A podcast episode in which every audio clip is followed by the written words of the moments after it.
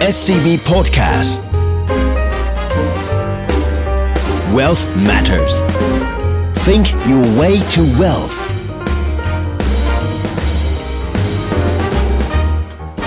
presented by SCB Wealth สวัสดีครับท่านผู้ฟัง ขอต้อนรับเข้าสู่รายการ Well Matters เจาะลึกทุกประเด็นการเงินการลงทุน อินไซต์เข้มข้นแบบคนวงใน ผมออสตินเปียศักดิ์มานสันครับ วันนี้เรามาคุยในเรื่องของประเด็นที่น่าสนใจมากนะครับผมก็คือประเด็นเรื่องของมาตรการของภาครัฐอันหนึง ก็คือเรื่องของการช็อปดีมีคืนนะครับว่าเราจะสามารถที่จะใช้สิทธิ์อย่างไรให้คุ้ม อย่างที่เราทราบกันดีว่าในช่วงที่ผ่านมาเนี่ยทางรัฐบาลก็มีการออกมาตรการกระตุ้นเศรษฐกิจ โดยเฉพาะกระตุ้นเรื่องของการบริโภคหลายจุดนะครับผมสองมาตรการที่น่าสนใจที่สำคัญก็คือเรื่องของการเอ่อมาตรการช็อปดีมีคืน หรือมาตรการที่ให้เงินช้อปปิ้งลดหย่อนช้อปปิ้งเนี่ยแหละสูงสุด 30,000 บาท ในแง่ของภาษี โดยการนำมาลดเรื่องของภาษีมูลค่าเพิ่ม อีกตัวหนึ่งคือมาตรการคนละครึ่ง ซึ่งรัฐบาลก็ได้ช่วยออกเงินให้เข้าซื้อของเอ่อเราจ่ายครึ่งหนึ่งรัฐบาลจ่ายครึ่งหนึ่งนะครับงบสูงสุดประมาณ 3,000 บาท ท่านผู้ฟังหลายท่านก็คงสงสัยว่าเอ๊ะมาตรการเหล่านี้เนี่ยเราควรจะใช้มาตรการอย่างไรดีนะฮะเพราะว่าบางอันเนี่ยอย่างใช้ช็อปดีมีคืนก็ไม่สามารถใช้คนละครึ่งได้ ถ้าใช้คนละครึ่งก็ไม่สามารถใช้ช็อปดีมีคืนได้ ก็วันนี้เราก็ได้กูรูทางด้านภาษีนะครับผมในเรื่องของการบริหารจัดการด้านภาษีนะครับผมดรสาธิตผ่องธัญญา ผู้อำนวยการอาวุโสฝ่าย Estate Planning and Family Office มาเล่าให้เราฟังแล้วก็มาไขข้อข้องใจตรงนี้ครับ สวัสดีครับดรสาธิตครับ สวัสดีครับ ดรออสตินครับ ครับผมครับก็อย่างที่เกรินไปนะครับ ประเด็นเรื่องของชอบดีมีคืนนี้น่าสนใจมาก อยากให้ดรช่วยสรุปภาพว่ามาตรการของเขานี่มีที่มาที่ไปรวมถึงรูปแบบของมาตรการเป็นยังไงบ้างครับ ครับได้เลยครับ ในโครงการช็อปดีมีคืนนั้นรัฐบาลก็มีแนวความคิดที่จะสนับสนุนการซื้อสินค้า หรือการใช้บริการในประเทศไทย ครับ นะครับ โดยที่อยากจะให้ผู้ใช้สิทธิ์ในโครงการนี้เนี่ยได้จับจ่ายซื้อสินค้า หรือใช้บริการ แล้วก็มีการชำระค่าสินค้า และค่าบริการให้เสร็จสิ้นเนี่ยในประเทศไทย ภายในวันที่ตั้งแต่ 23 ตุลาคมที่ผ่านมาจนกระทั่งถึงสิ้นปีคือ 31 ธันวา 2563 นะครับ เพราะฉะนั้นการที่รัฐบาลสนับสนุนในการซื้อสินค้า หรือใช้บริการแล้วชำระเงินสำเร็จเนี่ยให้เสร็จสิ้นเนี่ยนะครับภายในปีนี้ มันก็เลยมีเงื่อนไขที่เราจะต้องติดตามว่าทำอย่างไร อันดับหนึ่งของหลักการนี้ก็คือ สามารถช้อปปิ้งซื้อสินค้าและบริการในประเทศ ตั้งแต่วันที่ 23 ตุลาจนถึงสิ้นปี สิ้นปี อันดับ 2 คือมูลค่าของสินค้าและบริการนั้นสูงสุดรวมอยู่ที่ 30,000 บาทนะครับ30,000 บาทเนี่ยก็รวมภาษีมูลค่าเพิ่มทั้งหมดแล้วเนี่ยนะครับสูงสุดอยู่ที่ 30,000 บา ก็ ท คืออันนี้คือ รับ มูลค่าของสินค้าที่เราหรือบริการที่เราจะซื้อใช่ไหม ใช่ ค ครั รับบ ผมครับ ทีนี้มูลค่าสินค้าและบริการทั้งหมดเนี่ยสามหมื่นบาทเนี่ยรัฐบาลไม่ให้ใช้สิทธิ์สำหรับสินค้าบริการอยู่ 7 ประเภท เจ็ดประเภทมีอะไรบ้างล่ะครับ ครับอันดับหนึ่งก็คือสินค้าประเภทแอลกอฮอล์อย่างเช่น อืม สุราเบียร์ไวน์เนี่ย อ่า ไม่ให้ใช้ ไม่ได้ ไม่ได้ครับ ครับ อันดับสองคือยาสูบบุหรี่ไม่ให้ใช้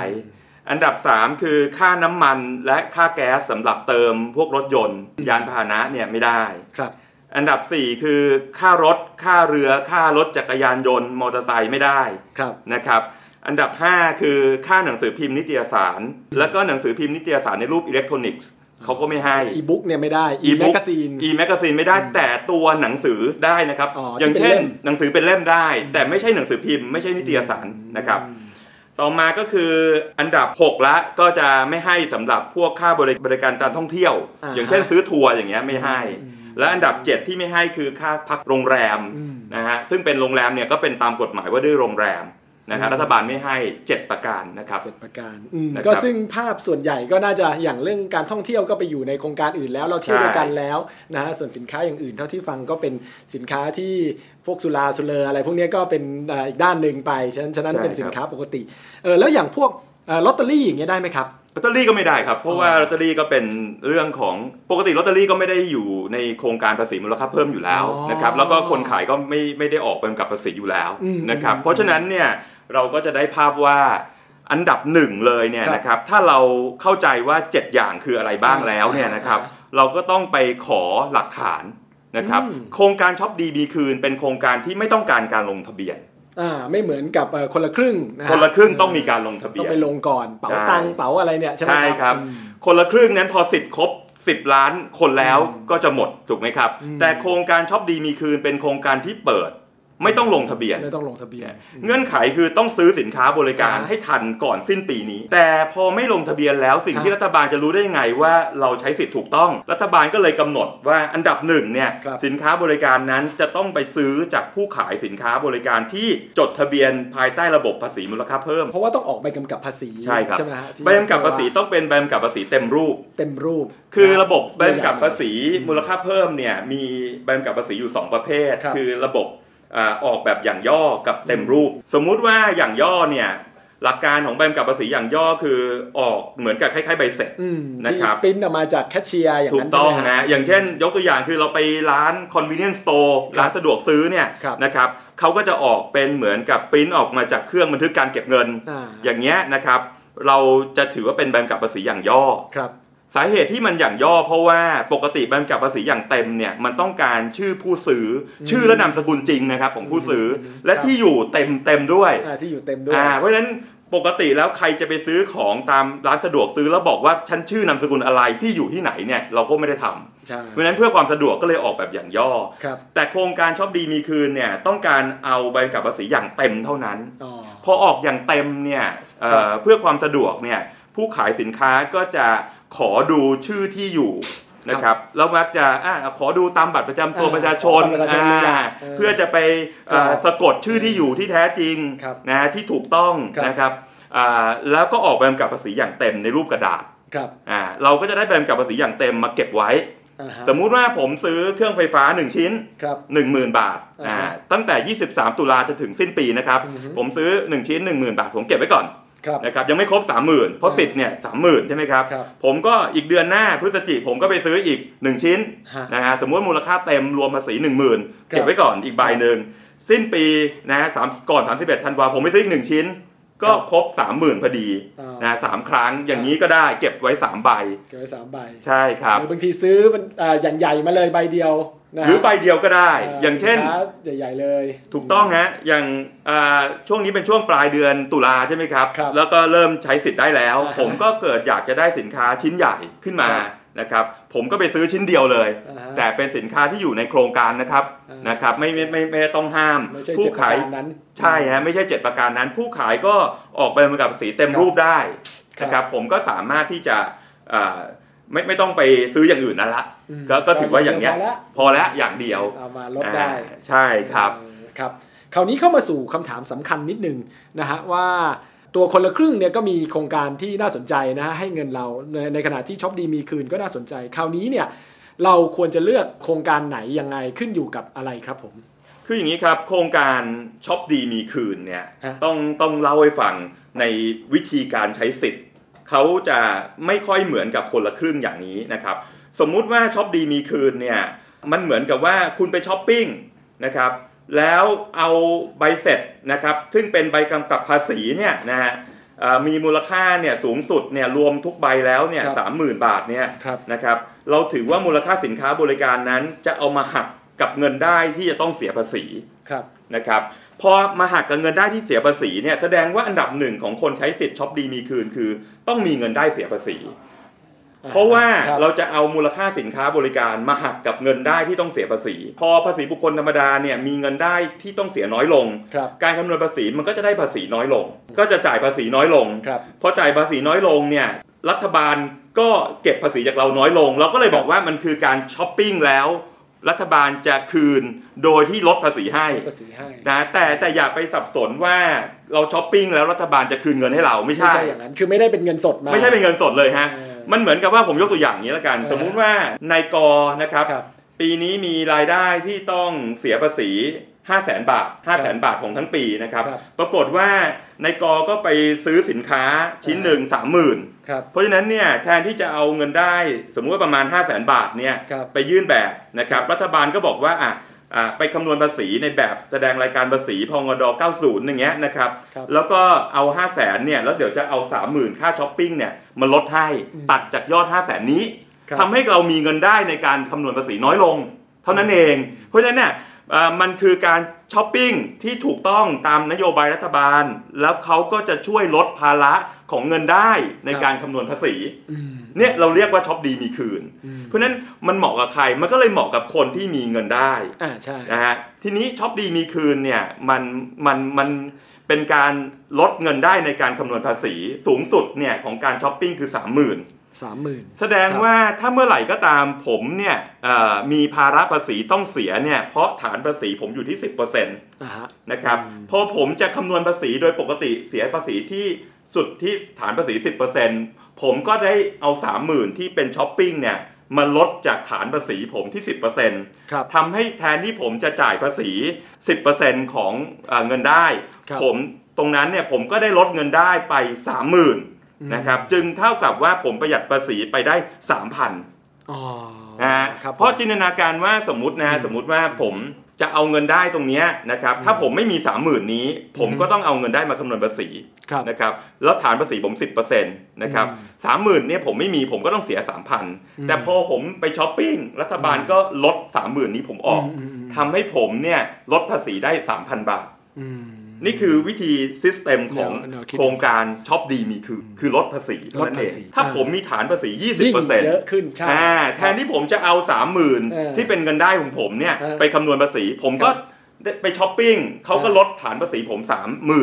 บ 30,000ทำให้ผมประหยัดภาษีไปได้ 6,000 เพราะ 30,000คูณ20%คือ 6,000 ครับ ถ้าผมมีฐานภาษีที่ 30% ครับ นะครับแทนที่ผมจะเอาไปเสียภาษี รัฐบาลก็บอกว่าอ่ะไปช้อปปิ้งก็ลดฐานภาษีผม 30,000 ซึ่ง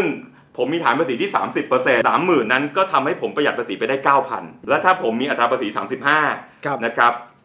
ผมก็เท่ากับว่า 30,000 นั้น ผมประหยัดภาษีไปได้ 35% 35% ผมก็ประหยัดภาษีไปได้ 10,000กับ500ดังนั้นโครงการช็อปดีดีคืนเป็นโครงการลดภาษีครับ ครับเอ่ออย่างนี้ขออนุญาตเรียนถามสรุปดรเอสเลยแล้วกันนะครับ ครับ ผมว่า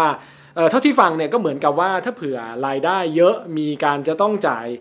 ภาษีเยอะก็คือฐานภาษีเยอะเนี่ยนะครับผมการใช้ตัวช็อปดีมีคืนเนี่ยก็จะยิ่งคุ้มใช่ไหมครับ ใช่ครับสำหรับฐานภาษี ครับ คำถามว่าเยอะน้อยเนี่ยฐานภาษีควรจะอยู่ที่เท่าไหร่ เรามองที่หลักอย่างนี้ครับ เนื่องจากโครงการคนละครึ่งเนี่ยรัฐบาลจะสนับสนุนคนละครึ่งสูงสุดคือ 3,000 บาท โครงการช็อปดีมีคืนเนี่ยรัฐบาลให้ช้อปปิ้งสูงสุด 30,000 ทีนี้ 30,000 บาทเนี่ยประหยัดภาษีสูงสุด ถ้าคิดเป็น 3,000 คือประมาณ 10% ครับ นะครับเพราะฉะนั้นเนี่ยถ้าคิดที่ 3,000 ก็ประมาณ 10%แสดงว่าถ้าใครมีเงินได้ที่มีฐานภาษีที่แตะที่ 10%แล้วเนี่ยเลือกโครงการช็อปดีมีคืนก็น่าจะสะดวกกว่า น่าจะ แล้วใช้สิทธิ์ได้ดีด้วย ครับ แล้วก็ง่ายไม่ต้องลงทะเบียนให้ยุ่งยากด้วยคำว่าฐานภาษีที่ 10%เนี่ยมันเป็นฐานภาษีสำหรับคนมีเงินได้สุทธิประมาณ 3 0 0 0 0 0ขึ้น ครับ ไปนะครับสามแสนถึงห้าแสนเนี่ยแตะฐานภาษี 10% อ่าฮะ แต่เนื่องจากเวลาเราคำนวณภาษีเนี่ยเราจะเอาเงินได้พึงประเมินตั้งแล้วลบค่าใช้จ่ายลบค่าลดหย่อนไงน้องเจอเพราะฉะนั้นผมคาดคะเนว่าเงินต่อเดือนเนี่ยประมาณ 4 0 0 0 0ื่นนะครับสิบสองสี่สี่สิบแปดเป็นประมาณ4ี่แสนแปดต่อปีขึ้นไป ครับ ประมาณ4ี่แสนแปดต่อปีขึ้นไปเนี่ยฐานภาษีเราจะแตะที่ 10%ขึ้นไปละ อือฮึอืม โดยเฉลี่ยของคนทั่วไป ครับ นะครับหรือจะเรียกตัวเลขกลมๆว่าประมาณ 5 0 0แสนคืออเงินได้ธรรมดาก่อนหักทุกอย่างเลยนะครับ อ่า ประมาณ 5 0 0แสนบาทขึ้นไปเนี่ยก็น่าจะมีฐานภาษีที่ประมาณ 10%ละนะครับเพราะว่าเดี๋ยวคนฟังก็อาจจะต้องนึกว่า 5 0 0แสนเราต้องไปลบค่าใช้จ่ายลบค่าลดหย่อนอีก เพื่อจะคำนวณฐานภาษีว่าอยู่เท่าไหร่ นะครับถ้าคิดง่ายๆก็ประมาณตก 4 0,000เศษนะครับ ครับ ใครมีฐานเงินได้ที่จะต้องเสียภาษีประมาณเดือนละ 4 0,000 ขึ้นไปเนี่ยนะ ก็ ครับ เริ่มคิดละ เขาเริ่มคิดแล้วว่าช็อปดีมีคืนคุ้มกว่า แสดงว่าต่ำกว่า 4 0,000ื่นนี่ควรจะไปคนละครึ่งใช่ไหมครับ ใช่ครับ ถ้าต่ำกว่านี้ควรจะไปคนละครึ่ง อืม แต่เนื่องจากว่าเราต้องมาเปรียบเทียบกันว่าคนละครึ่งเนี่ยเหมาะกับเราเปล่า อืม ผมผมขออนุญาตอธิบายคนละครึ่ง เพครัราะบ ว่าบางท่านเนี่ยนะครับลงทะเบียนคนละครึ่งสำเร็จ แต่ยัง อ่า ไม่ได้ใช้สิทธิ อ่าใช่ นะครับ ช่ การใช้สิทธิ์ของโครงการคนละครึ่งเนี่ยคาดว่าหน้าที่จะต้องเริ่มใช้สิทธิ์วันแรกเนี่ยอย่างช้าเนี่ยต้องภายในวันที่ 4 หรือ 5 พฤศจิกา เพราะฉะนั้นในตอนนี้เนี่ยถ้าใครไปลงทะเบียนคนละครึ่งแล้วยังไม่ใช้สิทธิ์ พอยังไม่ใช้สิทธิ์เนี่ย คาดว่าพอครบกำหนดเนี่ยที่รัฐบาลกำหนด 14 วันเนี่ย ครับ สิทธิ์โครงการคนละครึ่งก็จะไม่ได้สิทธิ์ expire ไป อ่าพอ หายไป expire หายไป ครับ เขาก็จะกลับมาใช้สิทธิ์ช็อปดีมีคืนได้นะครับ ได้เออ นะครับ ซึ่งอันนี้ไม่ต้องลงทะเบียนด้วยก็แค่ไปซื้อช้อปปิ้งเฉยๆเลย ถูกต้องนะเพราะฉะนั้นใครก็ตามที่ไปใช้สิทธิ์โครงการคนละครึ่งไว้ ครับ แล้วยังไม่ได้ไม่ได้เบิกเงินจากรัฐบาลโดยการไม่ได้ไม่ได้เข้าเว็บเป๋าตังค์เนี่ยนะครับ อ่าฮะ และไม่ได้ไปสแกน QR code ซื้อสินค้าเลย ครับ ตามระบบโครงการคนละครึ่งเนี่ย ครับ ก็ไม่ต้องทำอะไรรอครบ 14 วัน อ่าฮะ ก็จะ expire หรือหมดสิทธิ์ไป อ๋อครับ เราก็จะมาใช้โครงการช็อปดีมีคืนได้ อืมอืม แต่สำหรับคนที่ไปลงทะเบียนแล้ว นะฮะ แล้ว แล้วใช้ ใช้ แล้ว โครงการคนละครึ่ง ก็ใช้ไป ก็ใช้ไป ให้หมด แต่ 3,000 โครงการคนละครึ่ ครั ง บ เนี่ยเป็นโครงการที่เอ่อก็มีประโยชน์สำหรับคนที่มีสิทธิ์อยู่ที่ 10 ล้านคน อืม 10 ล้านคนเนี่ยนะครับเรารัฐบาลก็ตั้งเกณฑ์ว่าจะต้องเป็นบุคคลธรรมดาเท่านั้น ครับ ที่อายุตั้งแต่ 18 ปีนับวันลงทะเบียนนะครับ แล้วก็เอ่อใช้สิทธิ์โครงการคนละครึ่ง ก็ ครับ คิดว่าจะไม่ใช้สิทธิ์โครงการช็อปดีมีคืนแล้วล่ะ อืม นะครับแล้วลงทะเบียนสำเร็จแล้วก็เริ่มช้อปปิ้งตั้งแต่ 23 ตุลาจนถึง 31 ธันวาของปีนี้นั่นเอง ครับ นะครับ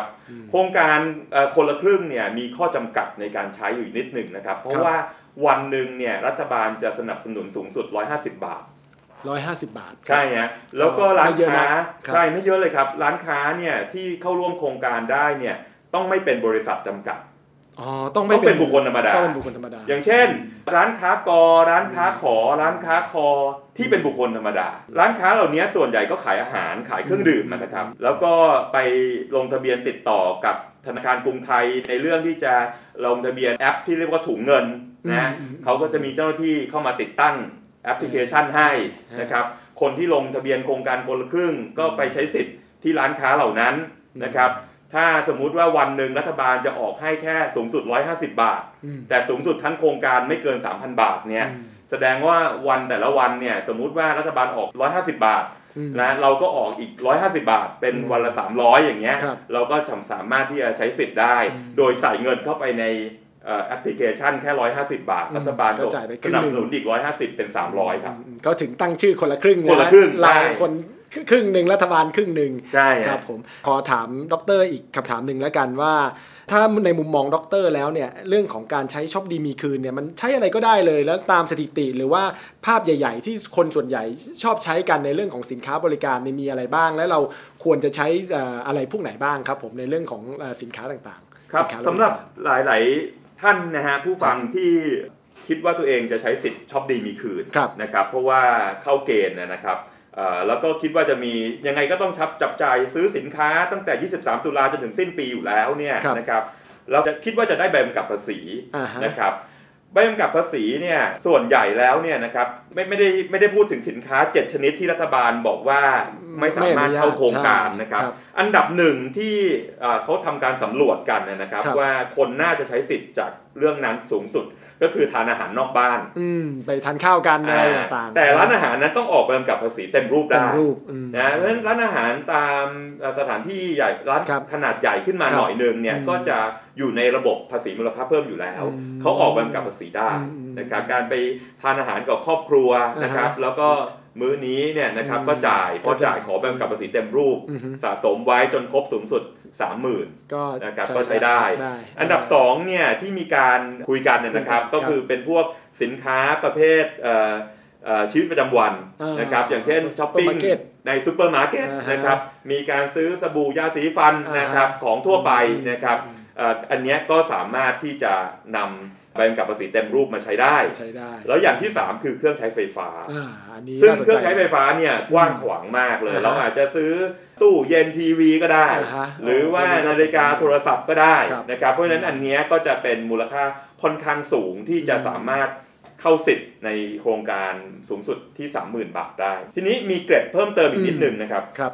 นอกจากการซื้อสินค้าที่ต้องมีใบกำกับภาษีเต็มรูปแล้วเนี่ย ครั มี บ สินค้าอีกสองอย่าง ที่ไม่จำเป็นต้องมีใบกำกับภาษีเต็มรูปก็ซื้อได้ ไม่จำเป็น ไม่จำเป็นนะครับ อ่ามีอีกสองอย่างก็คือหนังสือ คือหนังสือเนี่ยเนื่องจากหนังสือเป็นสินค้าที่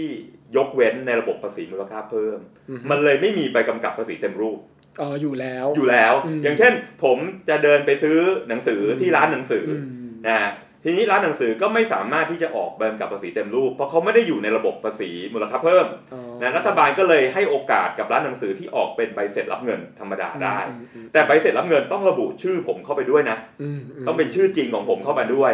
และอันดับ 2 ที่ไม่ต้องการแบนกับภาษีเต็มรูปก็คือสินค้าโอท็อป อ๋อ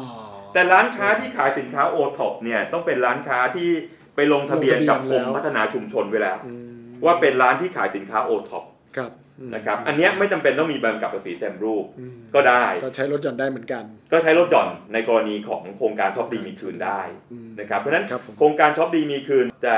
ได้ข้อสรุปว่าเราจะต้องซื้อสินค้าบริการที่อันดับหนึ่งสำคัญสุดคือ ต้องขอใบกำกับภาษีเต็มรูป สำคัญมาก ต้องขอใบกำกับภาษีเต็มรูปได้ คือ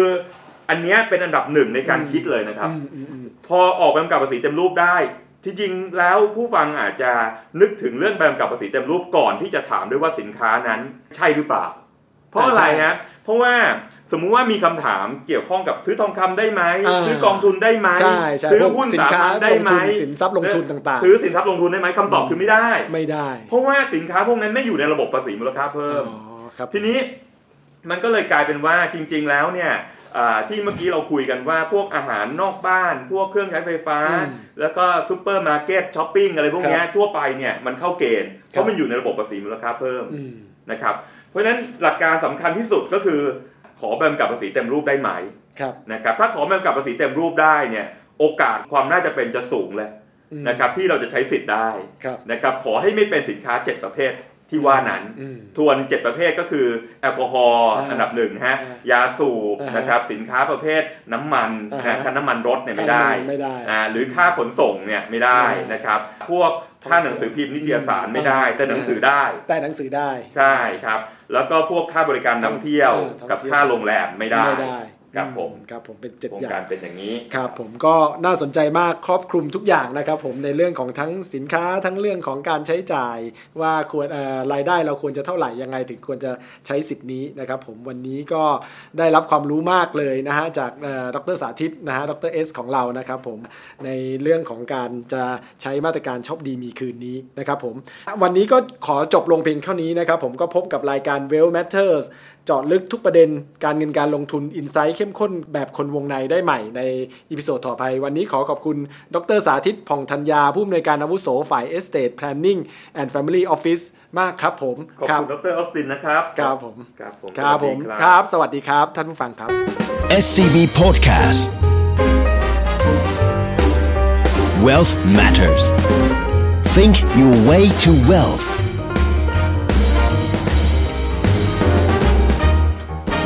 Presented by SCB Wealth.